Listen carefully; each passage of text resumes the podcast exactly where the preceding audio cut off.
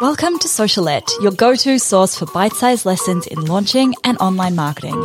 I'm your host, Steph Taylor, and I'm a corporate dropout turned launch strategist, helping you launch your digital products simply and successfully so you can reach more people, grow your audience, and become the go-to brand in your space. Want to swipe my signature launch framework? Download my free ebook, The Complete Roadmap for a Killer Launch at stephtaylor.co forward slash roadmap. Now sit back, relax, and enjoy the show. And don't forget to hit subscribe so you don't miss any of my latest episodes released every Monday, Wednesday, and Friday. Hey, welcome back to Socialette. This is episode 313. Today I'm talking about followers and subscribers and why the heck I would much rather have subscribers than followers any day, right? I feel like there's this big misconception that you have to spend all of this time, you know, following and unfollowing and liking and engaging and all of that to build your following so that when you launch, you have an audience. And that time could be so much better spent building your email list because your subscribers are so much more valuable than your followers. Now, the reason I talk, I say this is I look at my numbers. I look at how many of my subscribers click through and buy and, you know, what, how many of them click and listen to my podcast and take action. And I also have a look at my Instagram stats. I look at how many people click on my swipe up link in my stories or how many people click on the link in my bio. And Instagram, like while it does send a few people over to my website and my podcast, it's nowhere near as effective as email. And I know my business isn't the one, the only one where this is the case.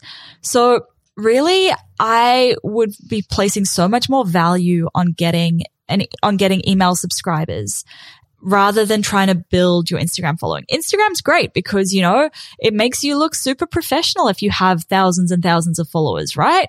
But I mean, I personally, I don't think the number of followers a business has is indicative of how well it's performing, how big it is.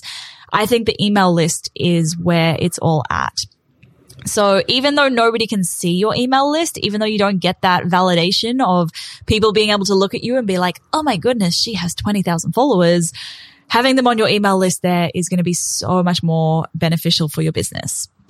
The other thing to consider, right, is rather than waiting for more followers and more subscribers before you launch, the whole point of your pre-launch is to build your audience and to start to nurture them, which is why I always suggest you allow 60 to 90 days of pre-launch because that pre-launch time is when you are building your audience, right? Launching is what gets you more followers. It's not something you do once you have the followers and you have the subscribers. It's what you do to get the followers and subscribers. If you're waiting for more followers and more subscribers before you're ready to launch, you're going to be waiting a bloody long time because you're probably not consistently showing up. You're probably not consistently posting, consistently sharing valuable content, showing up with excited energy. You're probably busy in the running of your business. And your audience isn't just going to naturally grow unless you're putting that time and effort into growing it, which is what the point of the pre-launch is. So I hope that makes a little bit of sense there. The other thing to realize is when you're telling yourself, like, I need more followers before I can launch, or I need more subscribers before I can launch. Remember, this is just a story you're telling yourself to get yourself out of launching something new it's almost like you've created this rule in your head that you can't launch until you have enough followers, enough subscribers. But when is enough? I don't know anyone who has ever said, Oh, I have enough followers now. I'm going to stop. Oh, I have enough subscribers now. Like that's fine. You're never going to feel like you have enough followers or enough subscribers. So if you're waiting until this mythical enough number, you're going to be waiting a long time. It's really just fear holding you back. Okay. It's the fear of launching and not having enough people buy, right? Again, enough. What is enough people buying? If you're launching something for the first time, you're a beginner. Okay. This is your first launch. It's not supposed to be a hundred thousand dollar launch. There's a lot that can go wrong in a hundred thousand dollar launch. And if you've never launched before, I would not want you to have to go through the stress of that because if something were to break and you've got a huge audience and a huge launch, you know, that's a huge issue. That's going to be really hard. I would much rather you stay small at the start. And I'm not telling you to play small. I still want you to go in with a playing big attitude and wanting to do your best and not like trying to do a soft launch. But I'm also saying don't put the pressure on yourself to have a huge big launch the first time because it's not going to be the only launch you do. I also want to just touch on something else with the followers versus subscribers thing. One last thing.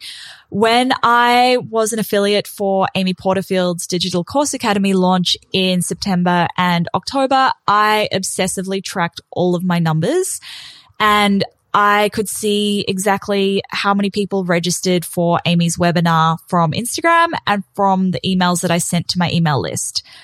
Guess how many people signed up from my email list? A thousand. A thousand people who are on my email list registered for Amy's webinar.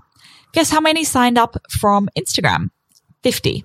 50 people signed up from her webinar from Instagram and a thousand from my email list, right? Yes, my email list is three times the size of my Instagram audience, but that's still a huge discrepancy, right? We'd be expecting then, you know, 300 people to come from Instagram if it were converting at the same rate that email was. And it really just wasn't. So that's an example of just how much more effective email can be than Instagram and why you need to get people onto your email list. And instead of doing the easy thing of commenting, liking, engaging, scrolling, being on Instagram, trying to grow your following that way. Same with Facebook. Um, instead of doing that because it's easy, I want you to challenge yourself and start to build your email list because that might seem a little bit harder, a little bit more scary, but it's totally doable. And just one other little thing I'm going to leave you with for this episode. I want you to also think about rather than saying, I don't have enough people on my list, I don't have enough followers. Can you reframe that as how can I best serve the people who I do have? how can I best serve the people who I do have? Because these people, even though you might only have a small audience, they are real people and they might end up buying your course or your membership or your whatever digital product you're launching. So just keep that in mind. Okay. How can you best serve the people who you do have? And there are a lot of things you can do with a small audience that you can't once your audience grows. Things like reaching out to them replying to their emails, um, getting them to reply to your emails and replying to them, doing DM, uh, replying to DMs, all of that. So just, just think about that. How can you best serve the people who you do have? Anyway, that is it for today's episode. Make sure you hit subscribe so you don't miss any new episodes released every Monday, Wednesday, and Friday. And until the next episode, I will see you then.